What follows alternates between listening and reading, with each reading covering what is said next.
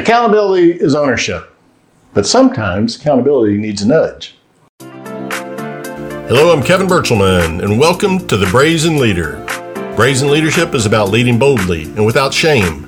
It's about leading from the front, outwardly and decisively. Every week, we'll get in the trenches here about real leadership, so watch, enjoy, and be brazen. You know, accountability personal accountability is a wonderful thing. It really allows organizations to skyrocket in performance and makes people happy, feel satisfied, and be engaged. Comes from empowerment and delegation. We've talked about these before in other videos. Empowerment is giving people parameters and allowing them to succeed within those parameters. They get to choose where they go within the parameters that you set.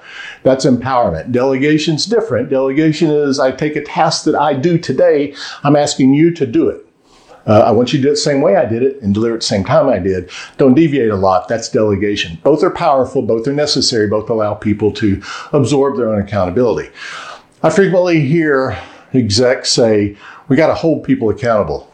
Eh, Wrong, bad phrase. If you got to hold them accountable, they're not accountable. Accountability is ownership. If I got to hold you to that, then at best I'm managing. At worst, I'm likely micromanaging.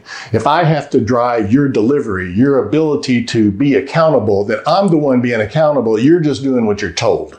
So, so you don't hold people accountable. You provide the environment, the circumstances, situation around it that allows people to assume their accountability, but you don't hold them accountable. So, what we're looking for is sometimes people, even good people, really good, well performing people, sometimes they need a nudge. Sometimes that accountability that we want from them needs a little bit of a nudge to help. And so, how are we going to do that? Well, I think there's kind of three ways that I look at. One is uh, regular communications, and we do that through check-ins. You know, just hey, how you doing? We do it through one-on-ones. Remember those scheduled, regularly scheduled frequently held one-on-ones you're supposed to be having with all your direct reports. That's a good place to do it. But you're not asking them for status updates. You're just talking to them. And you're asking them if you're going to ask them anything you're asking them what can i do to help? How can i assist?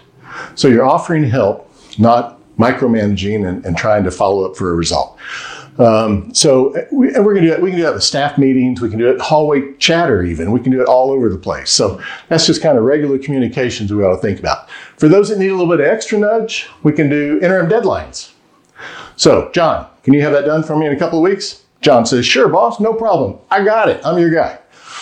Then you say, well, okay, good. Appreciate it. Listen though, next Thursday, I just kind of like an update. So can you just send me a little brief update, a little one or two liner via text? That's all, nothing big, no no report, nothing fancy, just something quick. Sure.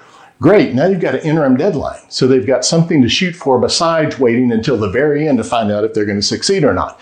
It can be very helpful. Again, you're going to ask them, can I help you?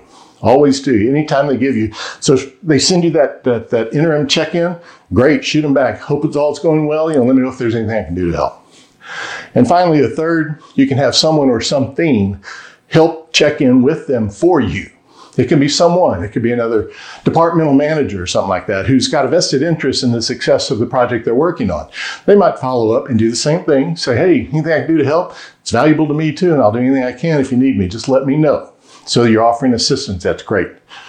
Perhaps it's software, or an app, uh, Monday.com or Trello or something like that that you build in uh, notifications, follow-ups send out and say, hey, you know, don't forget you're doing. Hey, don't forget you got a follow-up metric to do. Hey, don't forget we got an interim project, you know, to, to meet.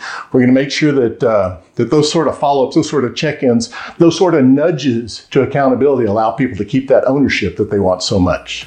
Helpful stuff.